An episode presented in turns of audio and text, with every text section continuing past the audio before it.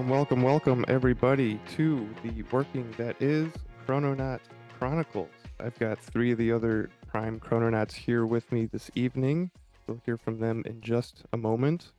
Uh, looking at the almanac, I see that uh, today is actually the Feast of St. George, which we will get into a little bit later.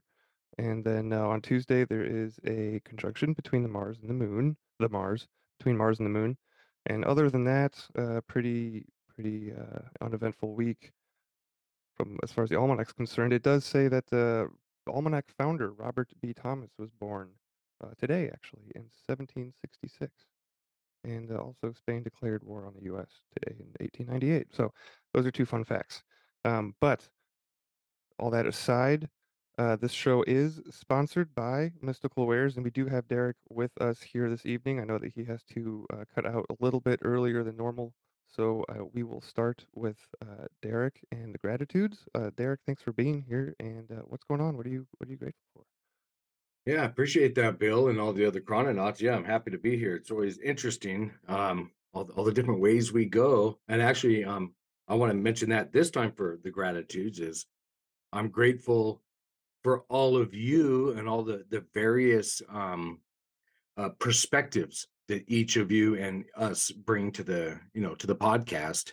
Um, because I, I jot notes down all podcasts long on various things I hear. Um, on, on the last show was some AI stuff that, that Adam was getting into, and we were talking about that. So I jotted notes down and, and went from there. So I picked up the breadcrumbs, made a sandwich, and it was a pretty cool sandwich. I'm just talking about in general. Yeah so it was it's a lot of fun doing that um and then i'm going to continue to do that. So that's what i'm kind of talking to the listeners as well is that's kind of what we all do here. It kind of at times seems like we're all over the place but yes and no. There are a lot of synchronicities or breadcrumbs in there and uh, so i am grateful for that. And the fact that sometimes i pay enough attention to pick up on them not all of them all the time but yeah so i appreciate that and all of you. So thank you. Well, thank you for being here, and uh, to spin off of uh, that gratitude, uh, thank you all for humoring humoring me and being here on Monday nights. This is this is our fifth episode now, so this is exciting that we're can, starting to get the ball rolling and pick up steam a little bit. So, uh, but my gratitude actually has to do with uh, the the bed I talked about last week. I built uh, Ellie and I assembled a buckwheat hull mattress. So I've spent a week sleeping on it at this point, and I can happily report back that it is helping with the uh, quality of my sleep, and it uh, is much more supportive than all the other mattresses I've tried. You know, regular box springs, uh, the Tempur-Pedic, as well as the Purple mattress brand. So uh, I'm happy that I'm sleeping better. But uh, we do have two of the other Prime Krononauts here with us, Adam and Ben. What is going on, fellas? I don't know who wants to speak first or share gratitude. Um, I know that I was talking to Derek before we started recording about this huge geomagnetic storm that we just had last yesterday, yesterday, right? So, uh, Adam, I'm kind of curious to hear. Yeah, yesterday, uh, spooling into today. So, yeah, it's just like anything else. Earth directed uh, CME, and you know we took a took a little hit there. So yeah, just it happens. You know, as we go further and further into a magnetic excursion, in our uh, magnetic field gets weaker, we'll just continue to feel these effects even more. Well, I'm glad you're here because I know that you that can affect you as far as when you have migraines. Is that something that has been getting better? Because I know that you've had some work done recently. I don't know if you want to get into that about. Yeah, yeah, I did have some dental work that has definitely helped. Um, as for this, they they sometimes do, sometimes don't. Um, I seem to have more of a correlation to um, coronal holes when they come in and cross over my region. Um, but yeah, this one here, knock on wood, you know, really hasn't uh, hasn't affected me, so that's good.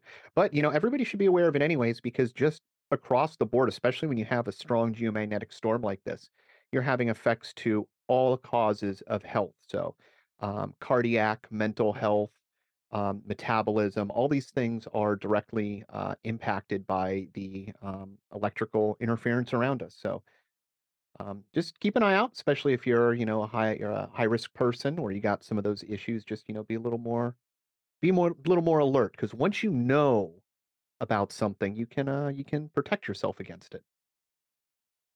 Yeah, it's uh, speaking of knowing, I got notifications on my phone yesterday when this solar event happened or whatever, and I was exchanging text messages with Adam earlier about apps to track space weather, and just so happens that like one of the major events happened, then I got to use the app firsthand and kind of experience notifications. Not that you know it's super exciting or anything, but I guess it, it is. It was kind of a big, like a big storm, right? Like one of the um, Yeah, I mean, I don't think we've had a big one like this since um I want to say it was like um 2003, 2007. It was the uh the Halloween storms or uh, solar storms that that happened.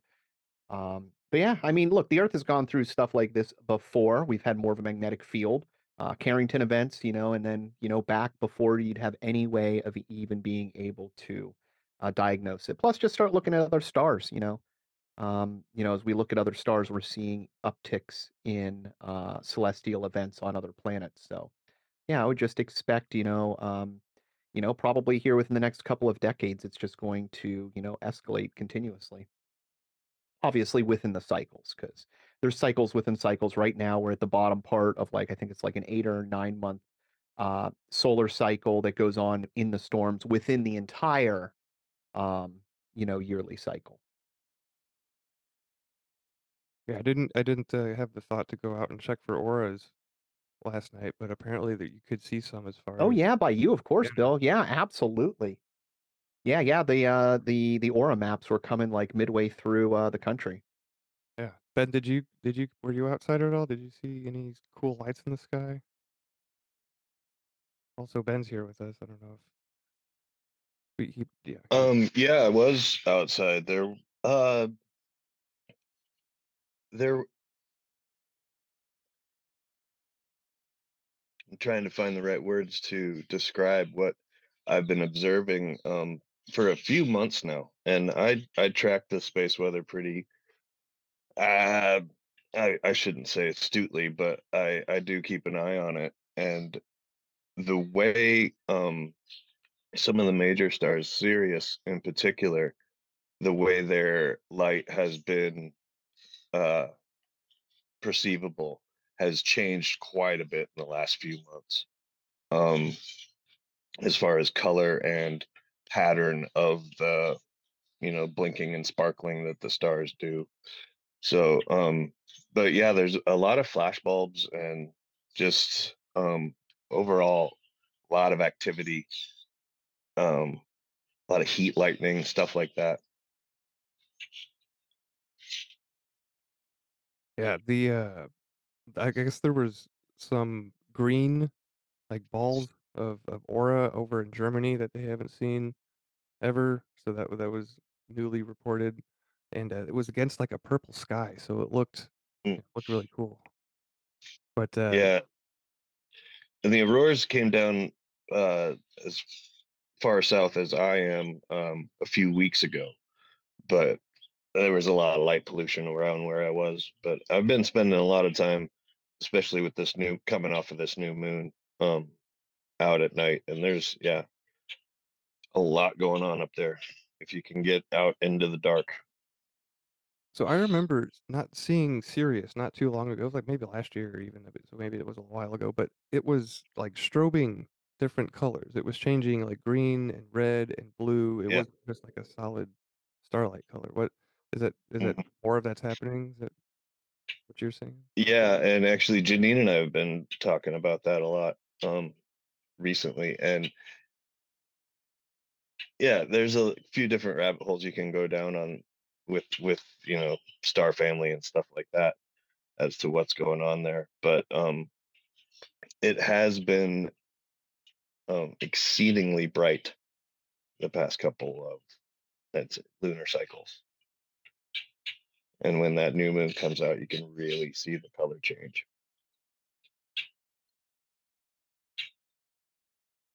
Yeah, it's it's been uh I don't know, it's like it's like uh the star when you see it strobe like that is trying to send you a message of some sort. Like a like an angel, which is something that we'll get into later on in the second second segment, the new business segment. Um was there anything in particular, Ben or Adam, that you were grateful for since our last meeting that you wanted to share? Yeah, just communities and groups of people um, in general.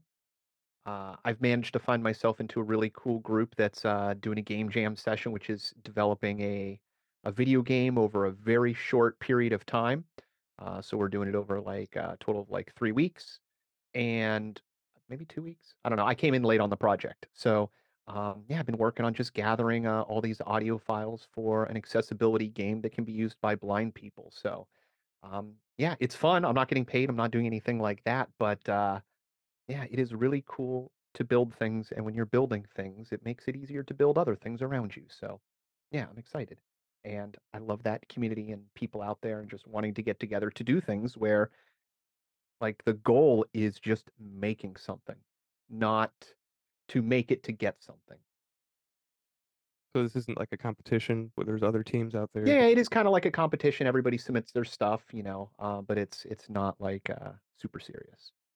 And I love how you you said it's uh, it's more geared towards the creation of the thing. It's the act, the action itself that makes you happy, right? It's Yeah, not. yeah. Well, and you know, the idea that where is the muse? You know, if you want the muse to come out, you need to sit down and do the work. You know, clear the space, sit down, put in the intention, and just do. And so, yeah, it's always great to have things like that that get you doing.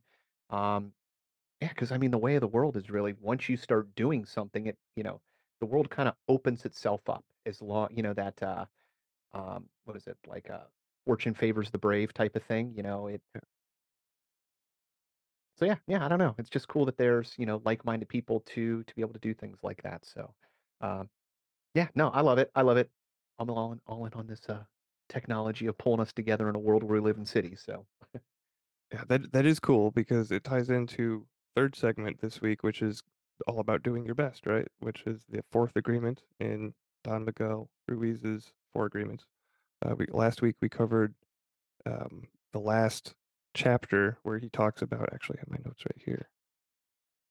But uh, so I thought this week we would just talk about doing your best and kind of make it. I know it's a good message to send out, right? But last week we talked about three ways to kill a parasite which are uh, facing every fear one on one, and we can stop feeding the parasite. And then we talked about the initiation of the dead, and then uh, he also gave us three masteries that lead people to be a Toltec, and it's the mastery of awareness, the mastery of transformation, and the mastery of intent and love. And uh, yeah, so this is the third, the fourth agreement actually is is kind of I don't want to say more important than the other three, but it, it does make the other three work. But we'll get into that um, in a little bit. Uh, Ben, did you have anything in particular? I don't. Did you? I don't know if you shared or not. I'm losing track. Um, I I didn't share yet. Um, but you know, when you really get into the, the gratitude practice, there's so many things uh just throughout the day. I find myself um, you know, kind of whispering thank you for. And uh the past few days have definitely um been days like, you know, where I can see a lot every day. So I'm grateful for that, to be honest. I noticed i caught myself the other day. Something went wrong, and I was gonna go. Say, I was gonna say, "God damn it!" Right, but then I, I changed it to "God bless it." nice. Yeah. So we're blessing things instead of damning things.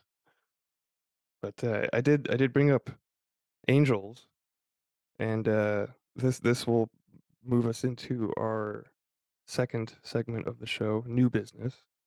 Uh, I did. I finished a book recently about Saint Joseph and his world, and the book is called Saint Joseph and His World by Mike Aquilina.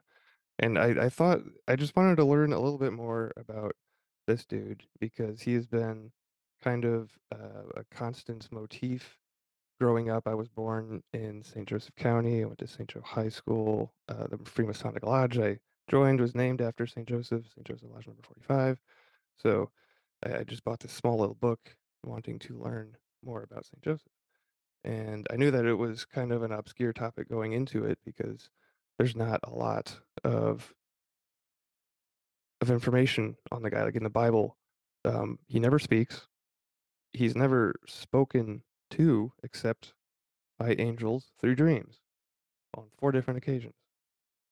So, um, the only time that he's actually spoken to it, that's recorded in, in the Gospels, as far as you know, outside of apocryphal texts, is is when uh, Jesus is found in the temple after they lose him, um, returning from the pilgrimage from Jerusalem. They they go back and they find him sitting with the teachers, and he addresses uh, his mom, actually Mary. He dresses Mary and Joseph together in tandem. So that was that's the only time that he's spoken to by a, by a human, right? But angels are are just messengers, right? And I did uh I did have a little excerpt from if I can find it. Oh yeah. Um he goes into so Michael the author goes into the different ranks of, of angels, which I thought was pretty interesting. Ben and I have had some conversations about angels and uh I don't know if Ben, do you have any oh um thoughts that come off the top of your head? We were we were I know we've discussed the cherubim and the seraphim before, which are the top two ranks tiers of angels, but uh according according to this book, which is something that it, it it's written by a Catholic, so it's got a Catholic slant to it. But apparently, I didn't know this. Least if I did, I forgot that uh, Michael is the only one to have the title of archangel given to him. Is that uh, That's that's interesting. Um, you know, working with those energies um, on that, the way I look at it is it, angelic frequency, um, and it does vary by class of angel, I guess. Um, I did. I was raised Lutheran, but I didn't take it very seriously, and uh, it's been interesting getting back into that that side of things when you do the research because I've done a, a fair amount of work with Michael, and it's a spectacular energy to work with. Um, but it is, uh, I look at it as, along the same lines as the rest of the spirit work that I've done, and it's just another frequency that you have access to. And I, I don't know if the, like the information or messaging is exclusive. I think you can get it through other means if you have some aversion to that you know christian uh mostly catholic uh road that you kind of have to go down. But it is not at all what i had, had imagined in the beginning. And i got there through doing the work with the holy guardian angel um somewhat a, a golden dawn kind of route um and it really did open up a lot of new perspectives, a new way to look at it. Um, a lot more compassion was flowing in, and uh, I I just I find it beneficial to acknowledge and and work with that energy if it's around for sure. and Derek and I have had a conversation about Michael before, and uh, I don't know if Derek's with us. I think he might be. Oh, yeah, he's doing something in the store. But um, yeah, the uh, the angels are something that I've I've recently reintroduced or re took another look at respected right, and uh, that that was a, a prompting. Actually, that when Ben was here to come in and, visit Ellie and I, we both there was this kind of message that came along to say that, to relook back at our you know where we came from, the traditions that we grew up with, Lutheran or Catholic or Christian in general, right? And take a take a second look at those and draw out, you know, what you can, because there's, for me, I had kind of personally abandoned that, that faith for a long time, like it was agnostic, so to you know, for for lack of a better term. But uh, there's a lot of magical stuff in in in Christianity to be pulled out, and in Judaism, because Saint Joseph was a Jew, right? So this this tradition of angels goes back so right? Well, and it it was fascinating to me once I got it into um, researching more and, and working with the ceremonial magic, some of the more Western, you know, uh, Victorian era tradition stuff. Um, how much magic there was in church growing up. You know, looking back and seeing some of the same rites and rituals performed in front of me as a as a kid in the choir, right? And uh, it it it did change my perspective on all of it. Um, you know, working with uh with the Yeshua energy is amazing. I, I I get why people you know who get filled with spirit in that Christian tradition um, stick with it because it's a it's a great energy to work with, you know. Um, but even all the angels, like I said, they come with their own frequency and their own kind of I don't I don't know if agenda is the right word, but a way of doing things for sure. And uh, it's fascinating to to see that perspective shift and open up a, a deeper view into reality. These things are, you know, like like all souls, they're everlasting and have been around for eons. We've seen a lot.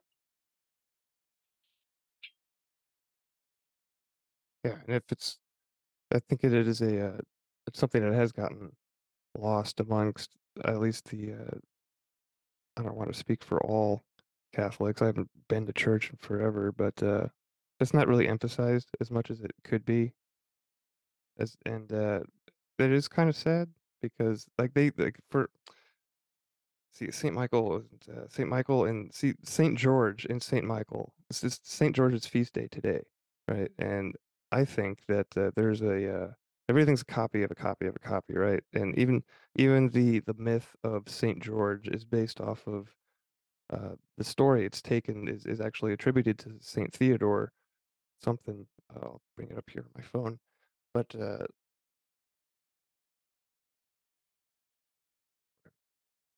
Theodore I'm gonna so to I got to pour a little out for Saint George, is what you're saying tonight. Well, yes, uh, Saint Saint George is, you know, he's often uh, depicted slaying uh, a dragon or a snake, right? And uh, that that legend actually comes from Theodore Tyron, T-I-R-O-N, and the the story is is that uh, there was these villagers that were being, I don't know, ruled or harassed, I guess, by a dragon, and they ran out of stuff to give to pay him as tribute, so they started sacrificing one of their villagers every year. And everybody was okay with this until the dragon wanted the, the princess or whatever, right? And so this character comes and finds the dragon, kills him, and everybody's happy. And so this is this is also, I mean, we we the prayer to Saint Michael, the the defender to protect us in battle. Like this is a motif that is, you know, present in in that story too. So I'm wondering, is I mean Saint Michael is Saint George is Saint Theodore like are these because because the uh, the historical basis for for these characters like they're they're the church is just ta taking the stories and changing the names, right? So like, what can we really know what, what is true or not? Like I don't I don't know. Derek, Derek is back. Uh, we were talking about Saint Michael, and it's Saint George's Day, Saint George's feast day. And I don't know if you did you hear me talk about the the villager and the the dragon, the village and the dragon. No, unfortunately, and I won't get into a bunch to bore all the listeners, but I had to step out for a moment. Um, I am here in Mystical Wares the store? But no, I'm sorry, I didn't know that. So I didn't even know it was that day either. Um, that's because somebody actually mentioned to me, and maybe this ties in, Bill, but 422, so a couple days ago, something about the beginning of a galactic new year. Is that does that tie in at all? Um, I don't know about a galactic one, but I know there's a bunch of New Year celebrations around this this time of year just because it's spring. But uh, the I was I was we were talking about angels because I was learning about Saint Joseph and his world and how uh, angels spoke to him through dreams, right? And then we got on the topic of Saint Michael being an archangel, and then uh, it being Saint George's feast day. And I was doing some research and found out that the the story behind Saint George is actually the origin is from Saint Theodore, and the the legend is that he killed a dragon to save a village uh, from having to sacrifice their princess or the king's, you know, daughter to to this dragon. Everybody's cool with human sacrifice before then, but not the princess, right? So the the saint came in and slayed the dragon, and that's where we get Saint George killing the dragon. But uh, apparently, it was it's supposed to be this huge. It was a huge celebration, like on par with Christmas back in you know hundreds of years ago, right? So. Uh, I, I was just questioning whether, since everything, there's nothing new under the sun, right? Everything's a copy of a copy of a copy. It seems like, and uh, so Saint this, this this these three characters, Saint George, Saint Theodore, and Saint Michael, like are these just different spins on the same person? Because we have the Saint Michael prayer where he defends us in battle, and we we have the story of him leading the armies of, of heaven and whatnot. I don't know if you had any thoughts on that. I know that we've talked about Michael before in private conversations.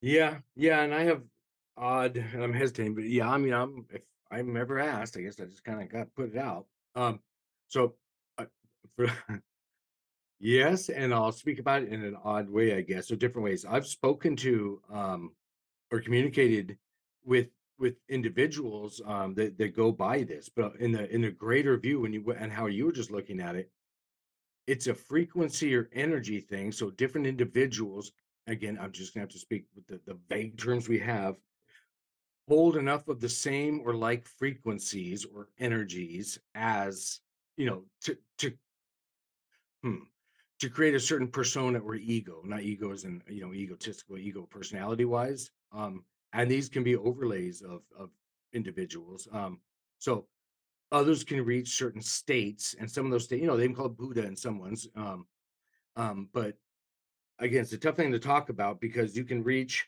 when I see Michael, it's a being, an entity, an angel, you know, they go by lots of names. Um, or I don't know, not titles, but references. I'm not trying to describe that.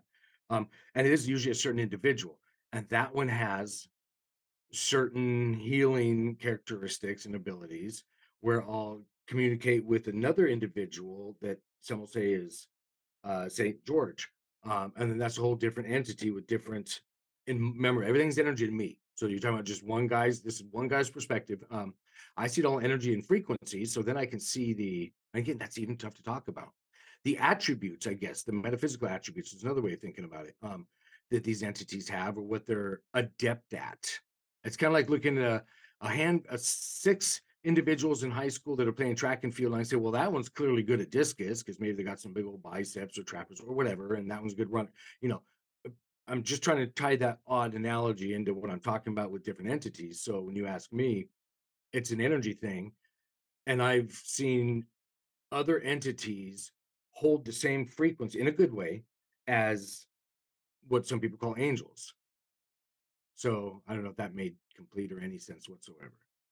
So they're tapping into this archetypal energy then, right?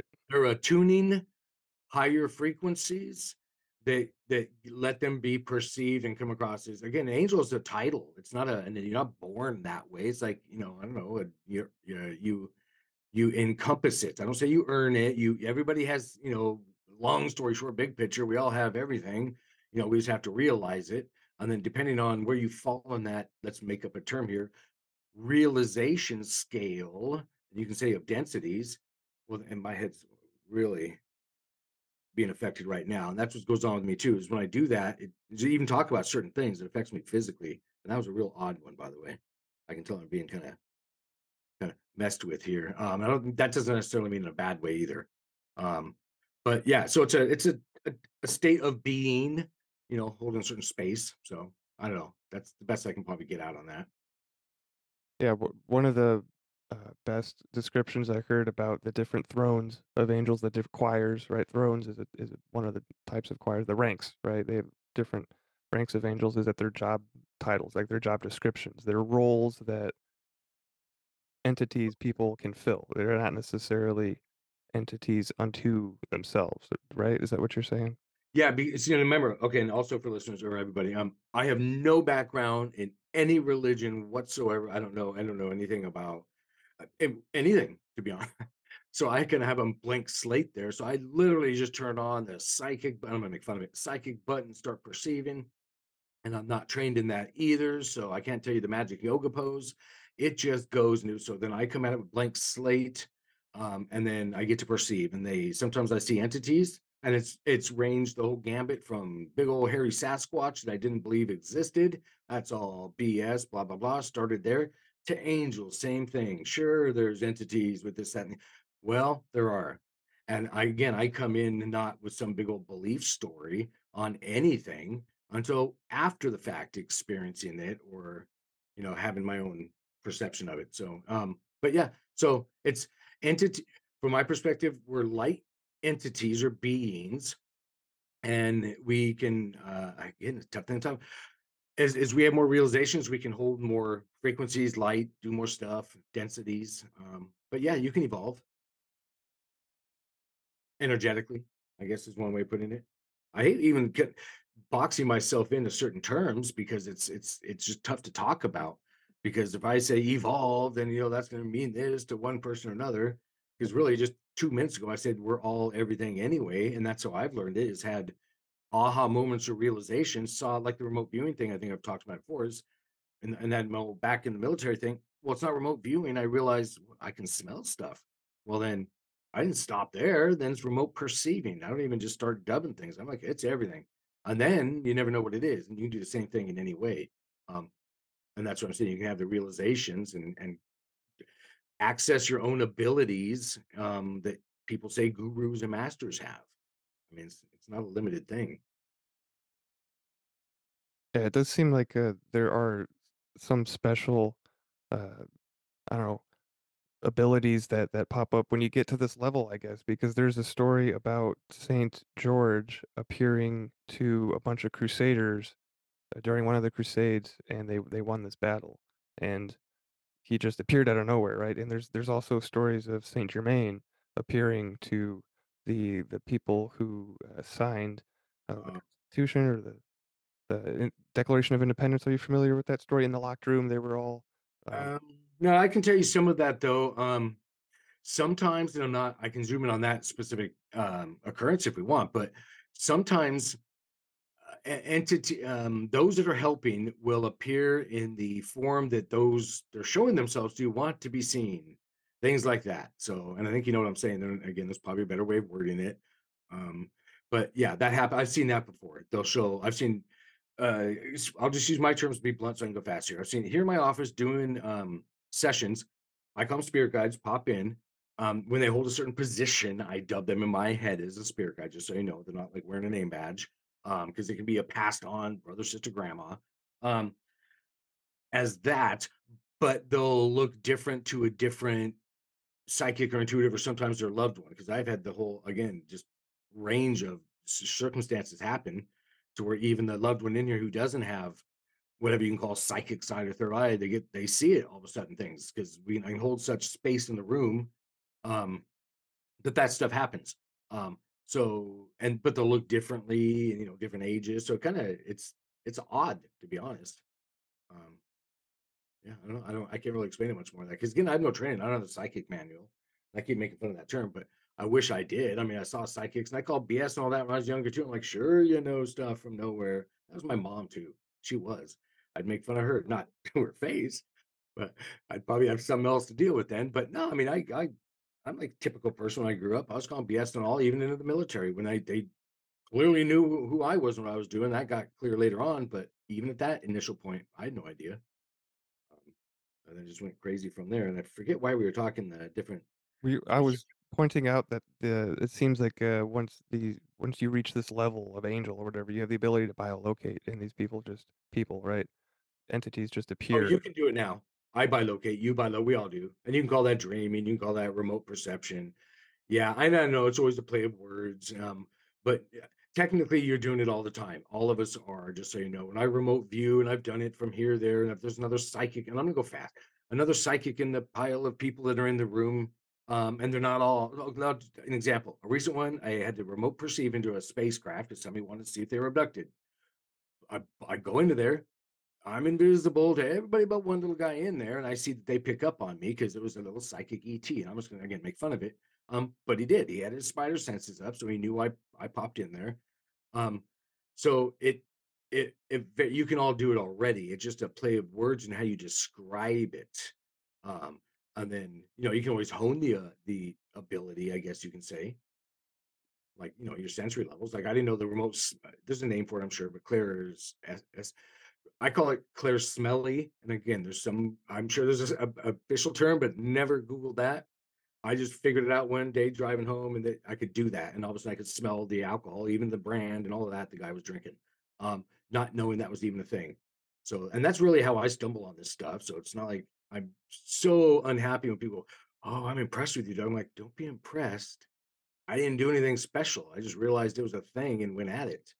Um, all these Claire, um, and again, I don't know the list of Claires either. I, I see that as the limiting thing. Go ahead, Ben. Well, that's the thing is it is a practice, right? It's just like anything else. The more you flex that muscle, the easier it gets. And it's very common to smell. And I can't, there is a term for it. You're right. I can't say it. Um, but as that when when an energy shows up, that's one of the ways they will let uh, someone who can perceive it or is aware of it that that yep we're you're not just feeling it it's there there it's like a confirmation so to speak and it it can lead you into the right um line of questioning you know if you're communicating with it so Oh yeah, no, absolutely. Oh yeah, I'm loves to have this whole I smell grandpa's cigarettes or cigar or pipe or whatever the heck. Yeah, had all those when I was younger too, from nowhere. Um, they're not from nowhere. So yeah, lots of interesting experiences out there. Um, I didn't I don't know if you asked anything else, Bill, or Uh, there were I would there was a story about um, Saint George appearing to a bunch of crusaders before a battle, and they won the battle, and that reminded me of Saint Germain appearing to the signers of the I believe it's the Declaration of Independence. Do you know about this story, Derek? no, I don't. Okay. Uh, it was either Adam and I got to interview Dr. Bear Lando of Alpha Vedic, and he was filling us in on a lot of Saint Germain lore. And apparently, the signers of the got to be the the Declaration of Independence. Ben, do you know? yeah you're on the right track the um that guy shows up throughout history all the time it's amazing.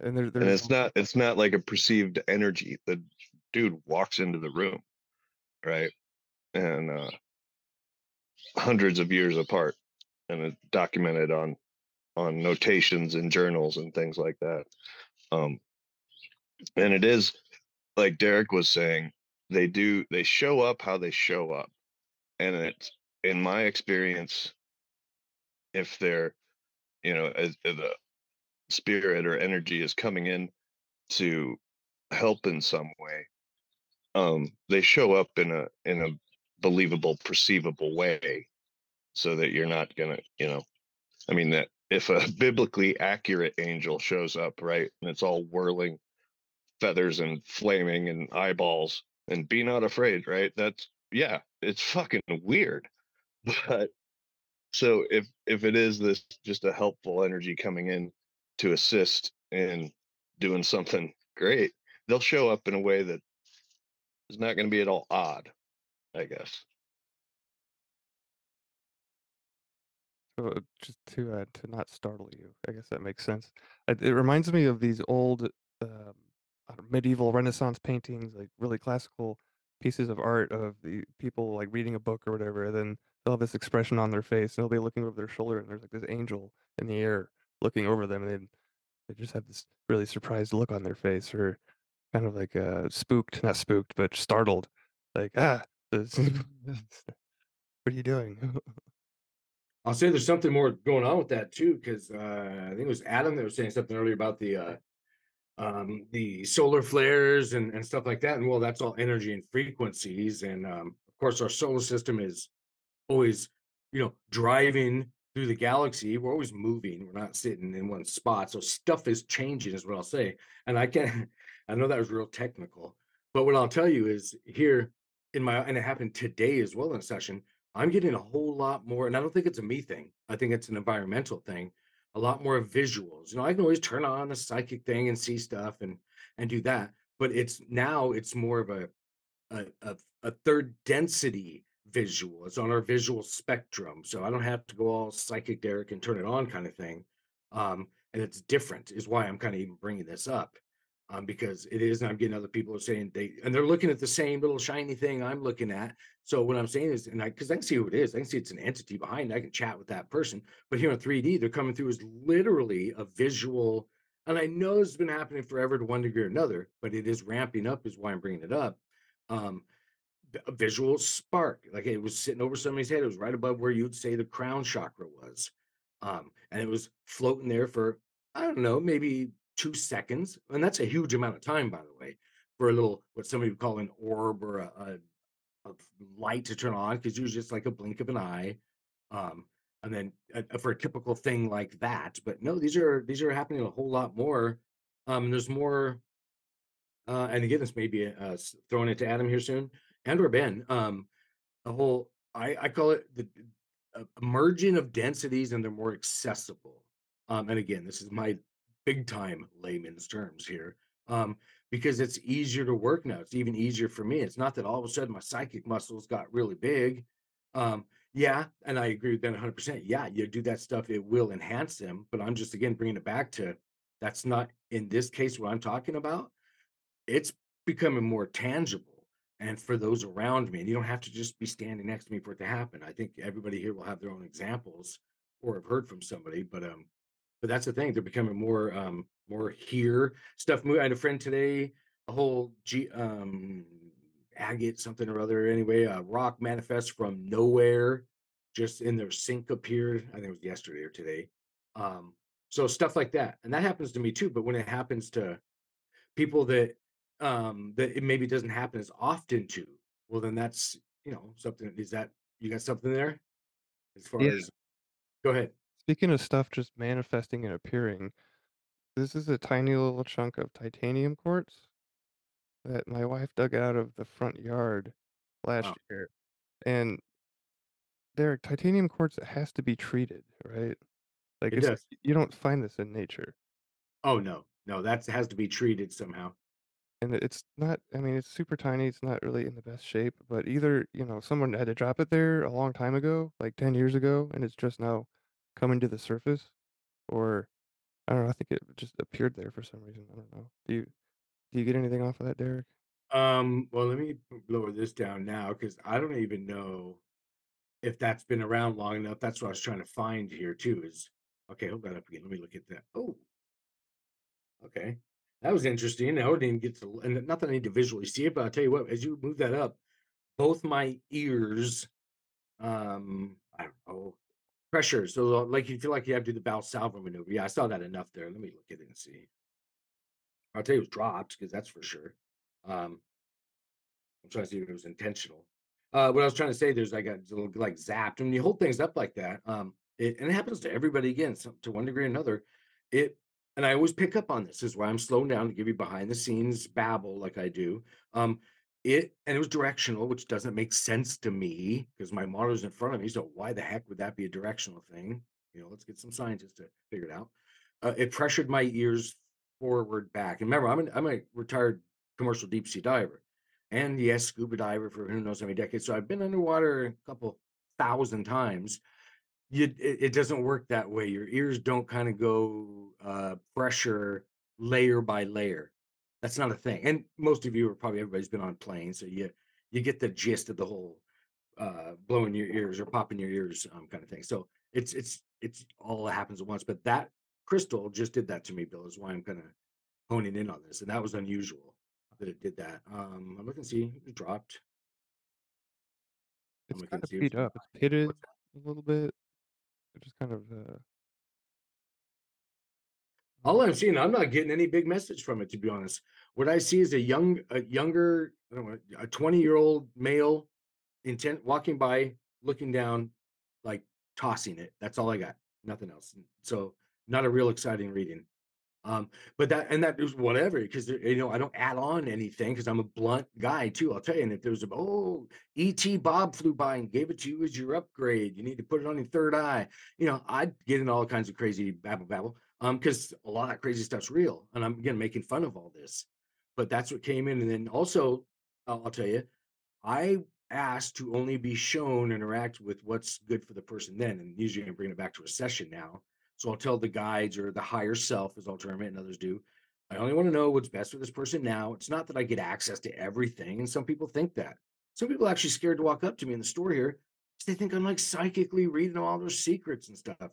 Like, I don't have time for that. If you knew what was going on in this head, you'd know there was no space. I'm going 100 miles an hour and I'm barely catching on the fraction what I'm thinking about. I'm not reading you. Um, unless I need to, then I am alerted. That is a thing, by the way. Um, but on that, no, younger. I keep want to say younger guy, so I don't know what to say about that. Um, yeah, he looked down, tossed it there. That's all I got. Do you have neighbors? Um, that you're, you're in the woods or something, aren't you? Yeah, our neighbors are pretty far away. Not like Maybe the horribly far. previous homeowners intentionally put it there as like a crystal grid thing, but it wasn't dropped. It was he's looking down, throwing it a couple feet from him. So I'm not talking about like out on the street or something. So it was, it was like placed. Yeah, Uh, it was uh right. We have a brick walkway that goes up to our front front door, and there's like a Yeah. little iris patch. I It's not guess. more than three feet from where he threw it. So it's yeah, I can I I don't know why. So I can I don't want to bore everybody on the show and try and chat with the guy, but that's what happened. It was looked like an intentional thing. So you know, most people throw grids for crystal grids, this, that, and the other. I don't use aura quartz. Um, we have some, but I'm, I don't use it for stuff. It's a uh, it's modified. They add on to the frequency. Pretty, I guess, if you like the shiny stuff. Right, this looks like a rainbow. Yeah, yeah, but I don't use it for anything myself. Or opalite or the fake fluorite that's everywhere nowadays. Um, but Well, and my guides have had me chuck a few crystals here and there, uh, more than a few. Sure. Um, I've always got something in my pocket to give away, and I don't need to know why, you know. So I, it it was something along those lines. It was meant for Ellie to find when she found it. yeah, yeah. There's no, and I do. I've done thousands of. Oh my gosh, more than that. Of pieces of shungite. Oh, feel the need. Boom, there it goes out the car window. Who knows? I've heard of people making these holy hand grenades and throwing them near cell towers to clean up the frequencies. Is that you? You know what I'm talking about, Derek? The Yeah, I know exactly what you're talking about. That's what we make them. I've got one actually right here behind me, literally called that. Uh, HHD stamped on it. Uh, it's an orgone device. You can make them. I've made them for years too. In a copper pipe is one way of doing it. By the way, yes, you can make orgone devices, but those will melt. They'll get hot. They'll do all kinds of stuff. But if you get a copper pipe and just close up, plug up one end, do your layers in there. I'm not going to tell anybody how to make a let's say seven layer cake. Do what you're led to do and that's the orgone device, orgonite, um, in there, and then plug up the other end. yeah, unfortunately, it kind of looks like a, a pipe, B O M B. I don't want to get his flag. So it's not. It's a love device. Everyone listening. Um, but yeah, so they're they're interesting that way. If it's in the copper, of course, copper moves orgone energy really well. Um, but yeah, bury them if you're going to do them, everyone, because if you leave those laying around, there's going to be phone calls happening to to bomb squads and stuff like that. So if you've used the copper, yeah, I've heard so many stories. It's crazy. Um, so yeah, but they were You gotta put no, because I mean, seriously, straight up looks like a you know that's what I was saying, and I don't know what flags us nowadays. That's why I'm joking, but not joking on what I'm saying here. Because, but yeah, but no, they're they're legit things. Um, and I have ones probably a foot long in here. There's lots of crystals. Um, I put them in staffs, so straight up you can hollow out like a get a piece of driftwood, which is everywhere where I'm at. Um, actually, it floats over from Russia, so you get a cedar branch, hollow out the middle, start loading that thing up with I have crushed crystals, quartz, shungite powder, nuggets, all kinds of trinkets and stuff, depending what your you know plan is with that tool. Yeah. tool. Yeah. It's really easy to get creative, and with you know, you're you're setting the right intention off the bat to do stuff like that. I've I've put um shungite and clear quartz into balls of compost with wildflower seeds and chuck those out the window too. So um, get creative with it, and that's your you're moving forward with that uh, co-creation with the universe, and that it's it makes an even bigger wave of uh, you know love frequencies, if you will, um, when it's artful. Yeah, I haven't seen anybody do that's a good idea. I haven't seen anybody do it yet, but adding things like medicinal shrooms or um, you know, psilocybin ones, you know, all of that in an orgone device because these are Yeah, devices hold. Oh yeah, and that's that's a frequency, of course. Um, and that's that's something that's it can be done. I mean, there's, there's so much stuff you can do with that. Yeah, there's just energy tools, and you can make a Swiss Army knife. I've, I make a reprogrammable one where you can have a there's a little opening. You could roll up on a piece of paper, right? You know, well, grandma's name, and she's got a tummy ache, and send her love, or let's say Fluffy, your cat, the next day is an issue. So what I'm saying is, I don't care what you write on your little sticky note piece of paper that you put in that device, it adds that frequency to it. And I do that with my scalar units at home. Um, you know, just writing the names of people. In my case, I print them out, but yeah, you, you write love on your glass of water. It's homeopathy. You all know that. Um, probably to the painful degree. But yeah, how you can uh, add the frequency to it. So even in orgone devices, I don't know if we have any online available anymore, but I did have them. But you can make them and uh, add add parts to them. They're reprogrammable. Yeah, sigils are a thing, so, you know, the symbols that we write on things can transfer. Mm. Oh yeah, absolutely. I got lots of studies on that. I'll be posting here soon on uh, mysticalwares.com website under the Shungite FAQ page. But these same studies and other, I literally have 50 of them.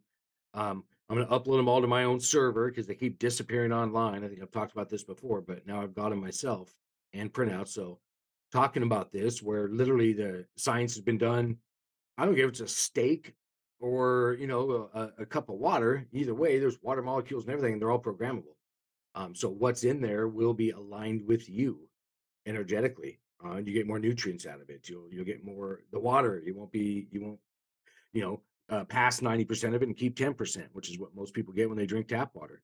Those numbers will reverse, and that's all science. Anyway, where were we going, Bill?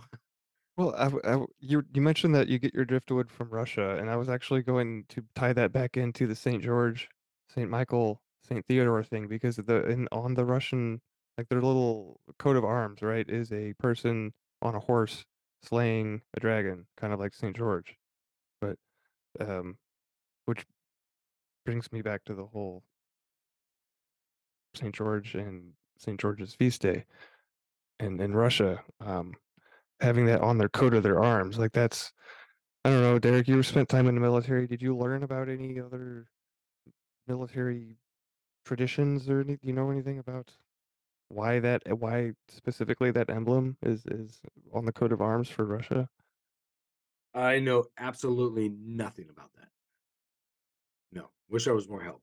The the slaying, I don't know, just the whole slaying this drag slaying the dragon archetype or theme is uh, intriguing to me.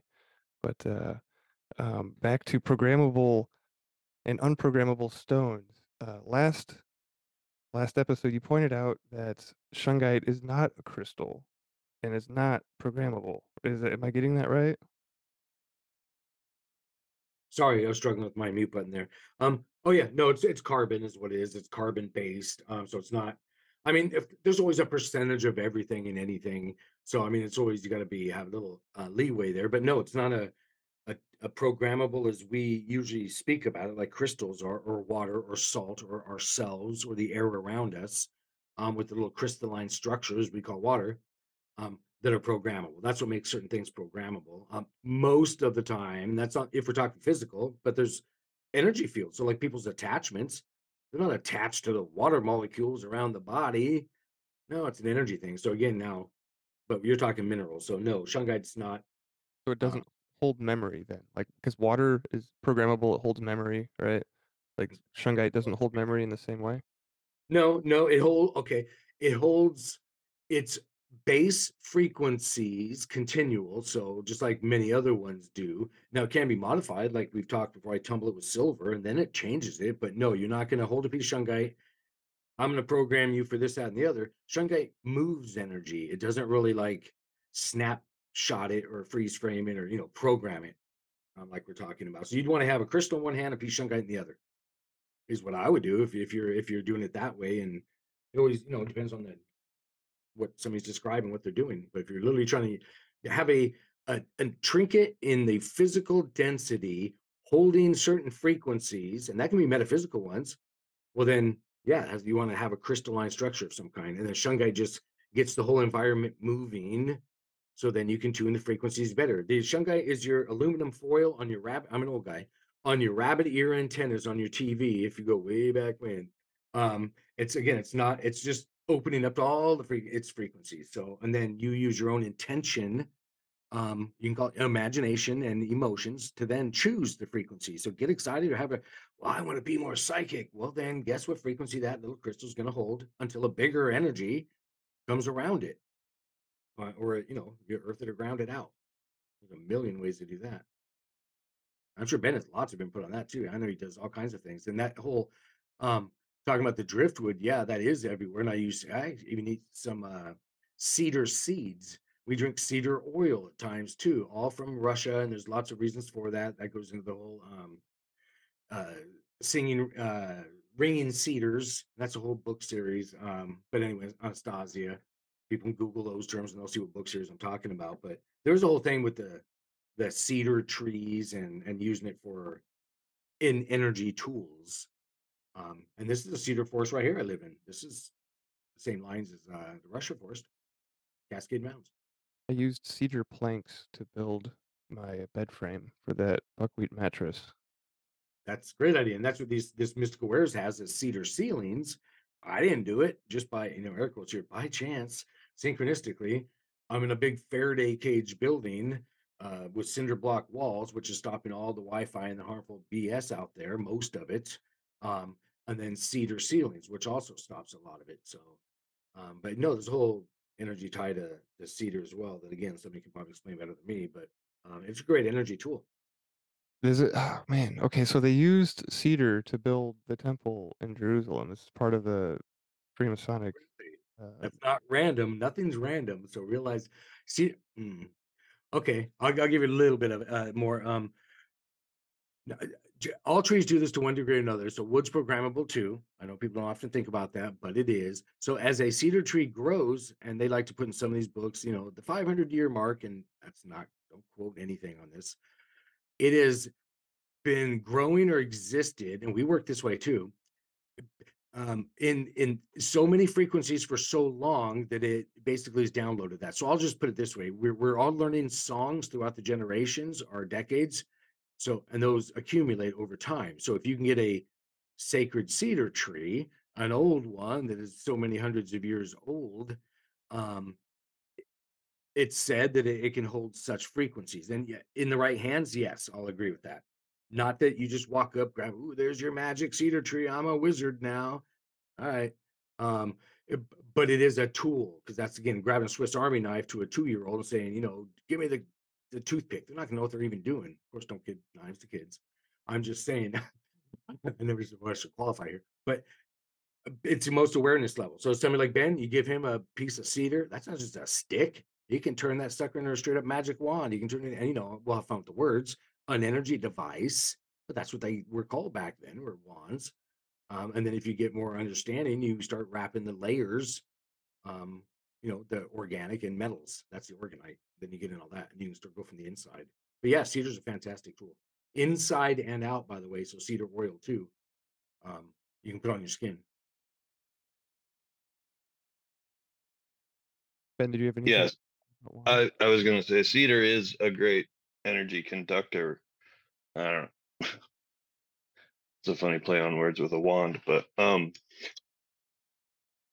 it's more for me anyway it's more um interacting with with the tree spirit and you know if you find a branch there is that that echo of that that entity or that intelligence within it and tapping into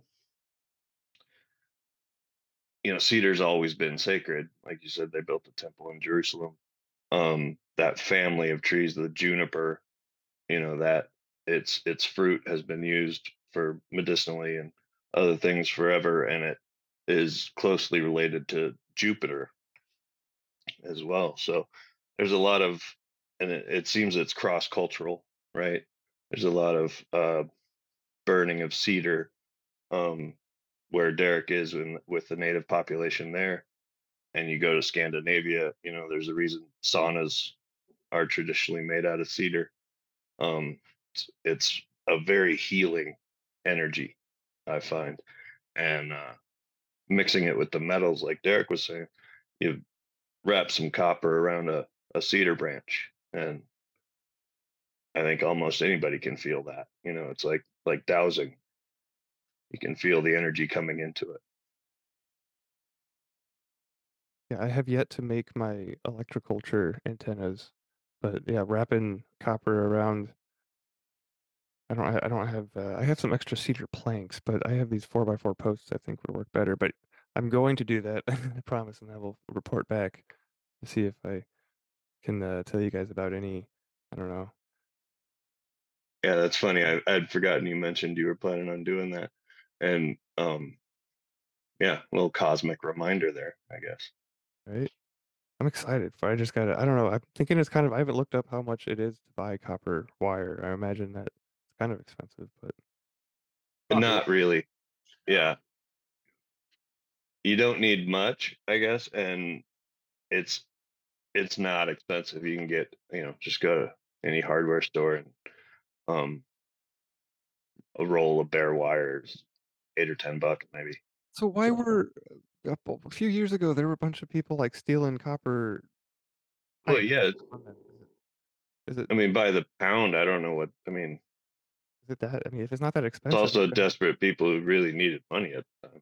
true. It's hard Obviously, work. The gauge copper is much different that they're stealing. So if they're going out there to these different power boxes and transformers, or I don't care what it is, um, the gauge copper is a whole lot thicker.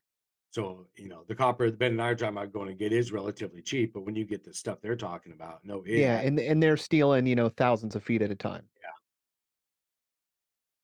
Yeah, I make dowsing rods out of I don't even know what gauge copper it is, 16 or something or other. Um, and that can add up um kind of quickly, but wire that you know, just electrical wire that you're talking about running, that's not gonna be that pricey. Okay, cool. Well, ho- I will uh, do my best to have that prepared for next show because I'm coming up on a, a payday. So um, that does bring us to the top of the hour, though, and I do know that Derek has to bounce out a little bit early, so we're going to jump into the uh, inspirational segment, the third segment of the show. There are three segments to the show. I don't know if our listeners or anybody that's just new is, is, is just joining us or if hasn't caught on, but I'm trying to break this into gratitudes, new business, and then the inspirational third segment of the show. And this is um, Adam helped me um, formulate not formulate, but he emphasized that if when I'm designing a new podcast or a new show or whatever, that to make sure that we have specific segments that people can count on and look forward to because it brings structure to the show and uh, predictability and continuity. So thank you, Adam, for for coaching me along on my, on this adventure. Dude, I'm here with you. I love it. But uh, yeah, we we're going to talk about doing your best today. This is the fourth agreement in Don Miguel Ruiz's four agreements, and I just it's super short, um, so we won't this won't take too much time, Derek. I know you have to leave, um, but I just have a few points written down, and then a small excerpt about an Indian custom named uh, Puja, P-U-J-A. Probably not saying that right, but I'll read from the book, and he'll explain it better than me. But yeah, it is speaking of explaining, doing your best, it seems kind of self-explanatory, right? So what what exactly happens like when you do your best? Why should we do our best? What is the advantage for us doing our best? Well, if you do your best, there is no way that you can judge yourself. And if you don't judge, there's no way that you're going to suffer from guilt, blame, and self-punishment. This way we we don't have any regrets when we do our best. And this this sets us free, right? This is kind of breaking a spell, so to speak. Don says that actually it, it breaks a spell over you. So just doing your best can break a spell, guys. And then uh, what does uh, doing your best? What does that mean? It means that you live your life more intensely. And this is from the book, um, but I added with more intention, right? Because one of the masteries they speak about is the mastery of intent, the mastery of love, right? So, and uh, so doing your best means that you live your life more intensely. It is the action that is going to make you feel intensely happy. When you always do your best, you take action. Doing your best is taking action because you love it, not because you're expecting a reward. So that's the other thing um, that it, I kind of wanted to highlight is that we're not you're not really thinking about thinking thinking thinking about the reward. So that this this breaks a spell on us, right? It prevents us from judging ourselves and from uh, feeling guilt, blame, self punishment, and uh, when we do our best, we're thinking about the action, right? You're not thinking about the outcome because you're fully involved in what you're doing. You're being, you know, intent. And most, it's, Don goes on to say that most people do the opposite, right? They they only act when they expect a reward, and that's why they don't enjoy the action they're doing, which is why they don't do their best, right? And uh, an interesting note on rewards I don't have any example off the top of my head, but uh, the rewards will come.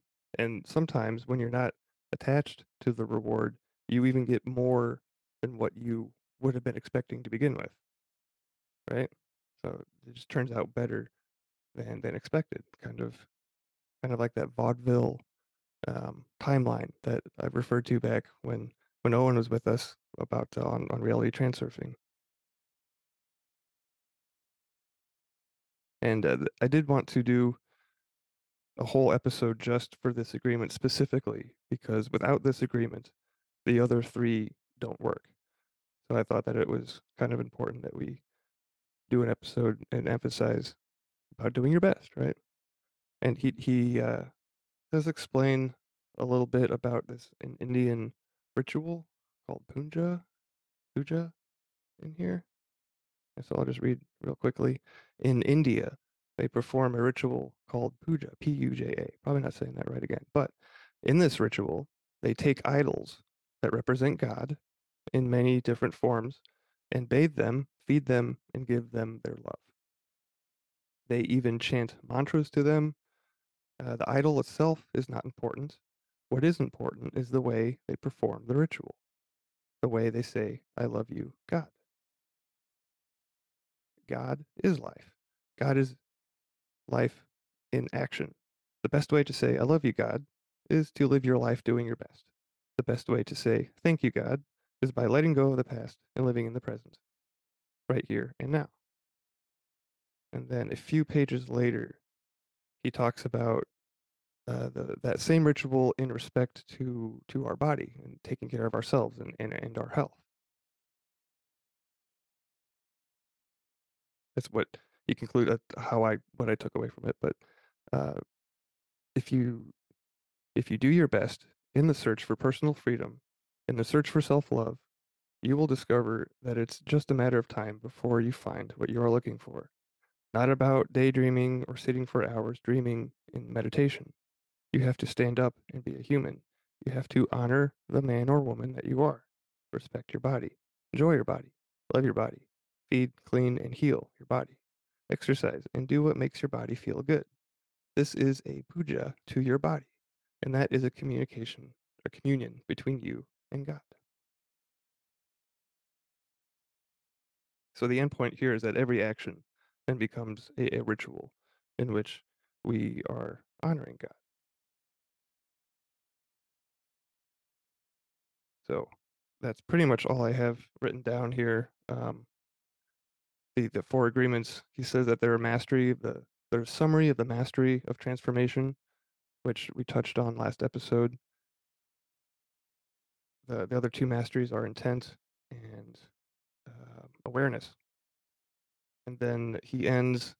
He he stops talking about the fourth agreement towards the last bit of the chapter, and he ends with the that the the goal of a warrior, and this ties right into the uh, the goal for this podcast is to transcend this world and to escape from this hell. His words, not mine, and never come back. The reward is to transcend the human experience of suffering to become the embodiment of God. So that is the warrior's disposition, at least from a Toltec per- perspective, which uh, is kind of pretty similar along the lines of what I laid out for as far as time traveling and descent or transcending above above time and out of this world, right? So what do you guys what do you guys think about those two little pieces connecting there? I was gonna say I can summarize part of that and and for me was uh, you know, basically do your best or try your best with no expectations and uh, you know, and you may be surprised. So um no, that's that's really interesting. It it does kind of tie back to stoicism too, in that we when we put out these projects, right, we're not thinking about what other people how they're going to be received by other people. We're doing them because we're doing it because it makes, you know, for for us, right? To because this is our expression and and we're not worried about being criticized and whatnot, or kind of like not worried about re- you know, getting a reward, right? Yeah, and what are you making? You know, you are a culmination of your emotions, and you're making this emotion that can be felt no other way unless, you know, uh, the goal is the thing itself. I find it interesting too that he phrases it as taking action, right? Um, and I've meditated on this one, this agreement quite a lot. Um, because I I thought I had always tried to do my you know done my best. Um, but I find if you take a pause and look at it for a minute more and say, can I do it better? That propels you into you know making sure you're doing your best. So after you've completed the action, you would pause, or before you start. Well, yeah, I mean, obviously taking action to start whatever it is that you're going to do your best on, right? But um the pause comes not just as as reflection, but within I, I work with my hands a lot, so I'm a carpenter and building things. So you can with within the action pause, look at it again, and then you know keep going. It's taking a pull on the oars. You're still in flow. You're just going to slow down for a second. Can I do it better? And go forward from there. right? That's kind of like keeping in mind the mastery of intent or awareness, right? Being aware of are you are you always doing your best, right? And I love that you brought up that you're a carpenter because Joseph was a carpenter as well.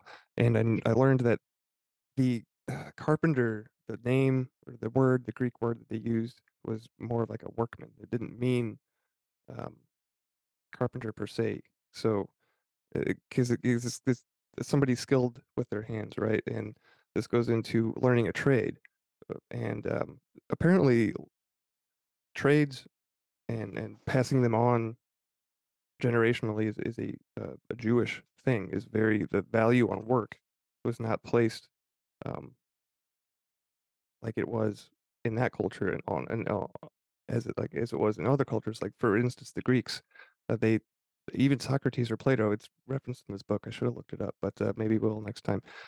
The uh, the value placed on labor was was um, not as highly held in high as esteem as it was among the Jewish people, which I found very interesting. They the the Greeks wanted you know a very split system like men or people of leisure would do the politicking and all the fancy frou-frou stuff, and then the common person would be the laborer, right? Which is not very egalitarian.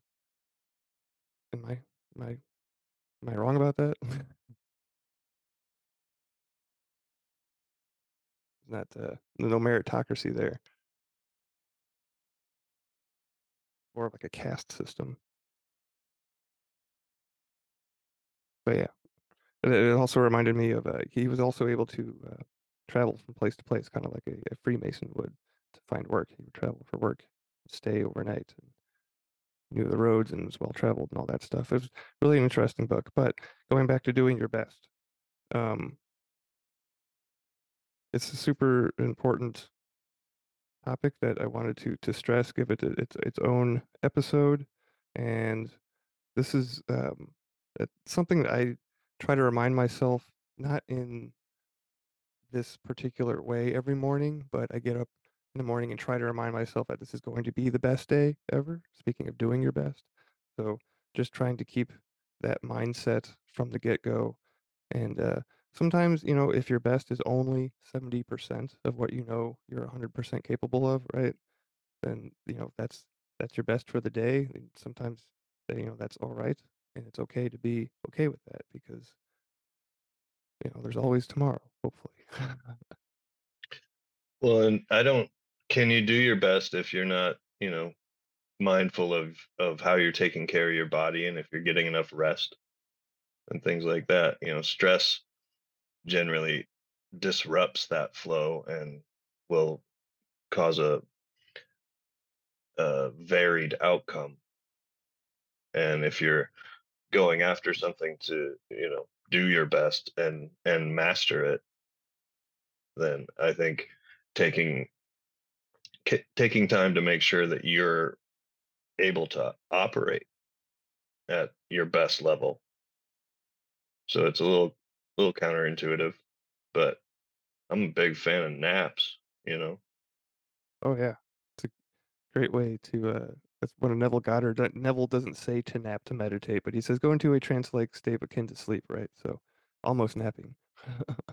Uh, but that you exactly, you're right about the whole um, what, what you can't do your best if you're not physically feeling 100% your best, and that goes ties right back into what Don Miguel was saying about the the ritual of taking care of your body as a communion with God and as an expression of love. So doing things like getting enough sleep, or you know, uh, not drinking soda, or um, you know, taking the stairs or whatever. Just being mindful, being consciously consciously, you know, aware of what we're putting in our bodies, what we're putting, you know, not just physically even, but mentally. Like what what are we allowing to or entertain us, like enter our brain and hold our attention. So yeah, that's a great great point, and it ties right back into the uh, the Indian ritual of taking care of idols. And if you make your body an idol, that's good for your health, right?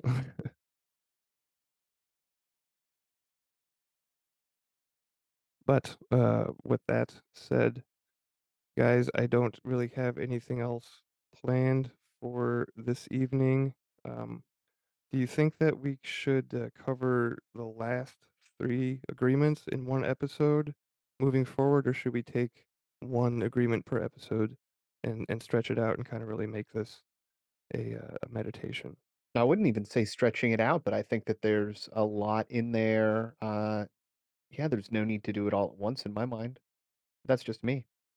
I agree. Yeah, giving each one their due. It sounds sounds Yeah. like a fun meditation or conversation for sure.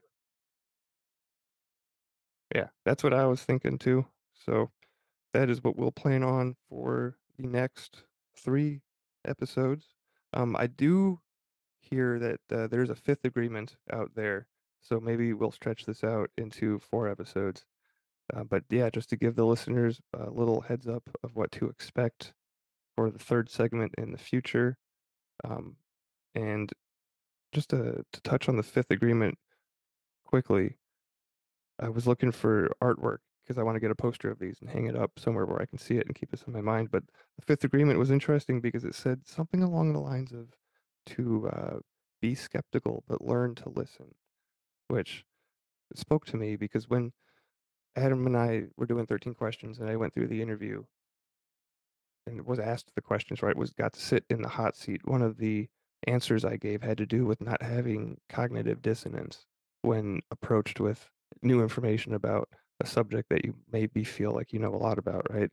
So that that fifth agreement speaks, you know, directly to that. So I thought that was a cool addition, and it kind of reminded me of the uh, uh, the tenth uh, what is it? A Celestine prophecy, the tenth insight. I guess there's a uh, there's a part two uh, as far as the Celestine prophecies go, which is something else I want to get into on this show. Maybe we'll do that after after the four agreements. Um, but Ben was the one that introduced me to uh, the Celestine prophecies.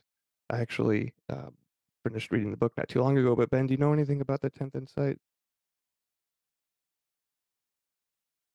Um, yeah, it's it's a I don't know, not a sequel, but a compendium for sure. It it just goes into sort of encapsulating all of them a little deeper, as I recall.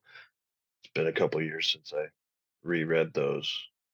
Um, I read it for the first time in high school, which at this point seems like a parallel universe. Um, but the uh, I re- found them again a couple years ago um, at my mom's house, and she had read it after I left it at the house um, when I moved off and started adventuring around. And when I came home, the 10th Insight was there and a like companion workbook, Oh, which I found pretty interesting to leaf through too.